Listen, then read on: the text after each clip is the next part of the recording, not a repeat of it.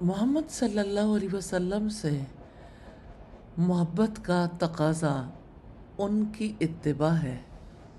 یہ آپ کی محبت کی نشانی بھی ہے، آپ کی محبت کی علامت بھی ہے۔ اتباع کب ہو سکتی ہے، کیسے ہو سکتی ہے؟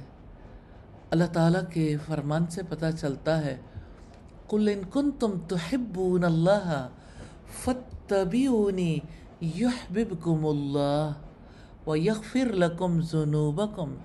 آپ کہہ دیجیے،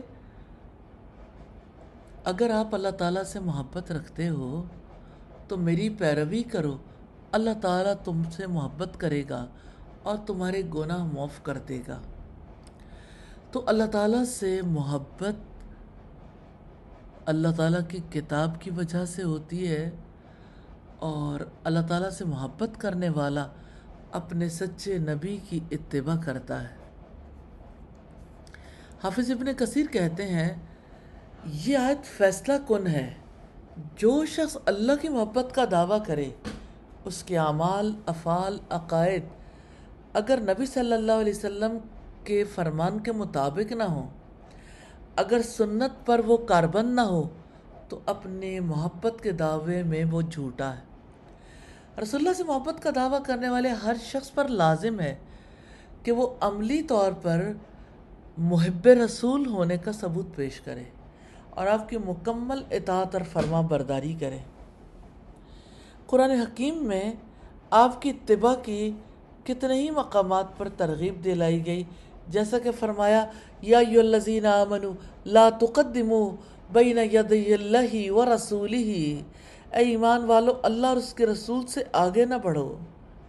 اور فرمایا، فلا و ربی کا لا یؤمنون حتی یحکموک فیما شجر بینہم ثم لا یجدو فی انفسهم حرجا مما قضیتا ویسلمو تسلیما۔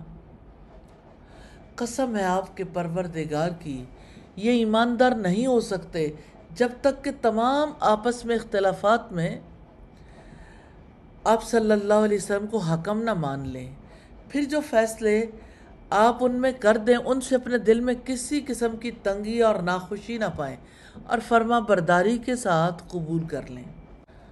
اور منافقوں کی کتنی عجیب بات ہے، ان سے جب کبھی کہا جائے کہ اللہ تعالیٰ کے نازل کردہ کلام اور رسول اللہ کی طرف آؤ آپ دیکھیں گے یہ منافق آپ سے منہ پھیر کر رکے جاتے ہیں۔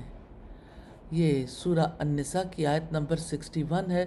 وَإِذَا قِيلَ لَهُمْ تَعَالَوْا إِلَى مَا أَنزَلَ اللَّهُ وَإِلَى الرَّسُولِ رَأَيْتَ الْمُنَافِقِينَ يَسُدُّونَ عَنْكَ سُدُودًا۔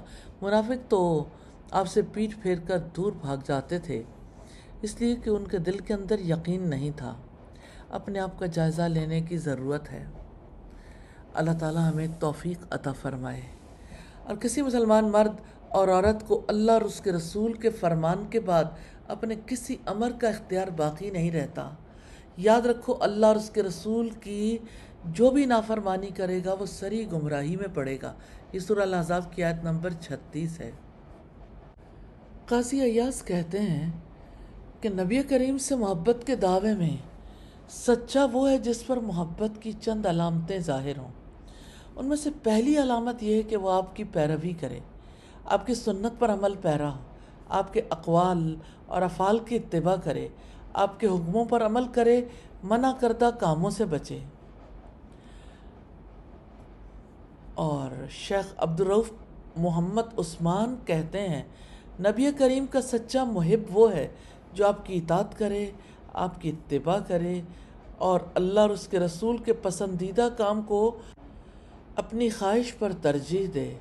شیخ عبداللہ بن عبدالعزیز بن احمد کہتے ہیں کہ نبی کریم سے محبت کی علامت آپ کی سنت سے محبت ہے۔ سنت سے محبت کی علامت آخرت کی محبت ہے۔ آخرت سے محبت کی علامت دنیا سے نفرت ہے۔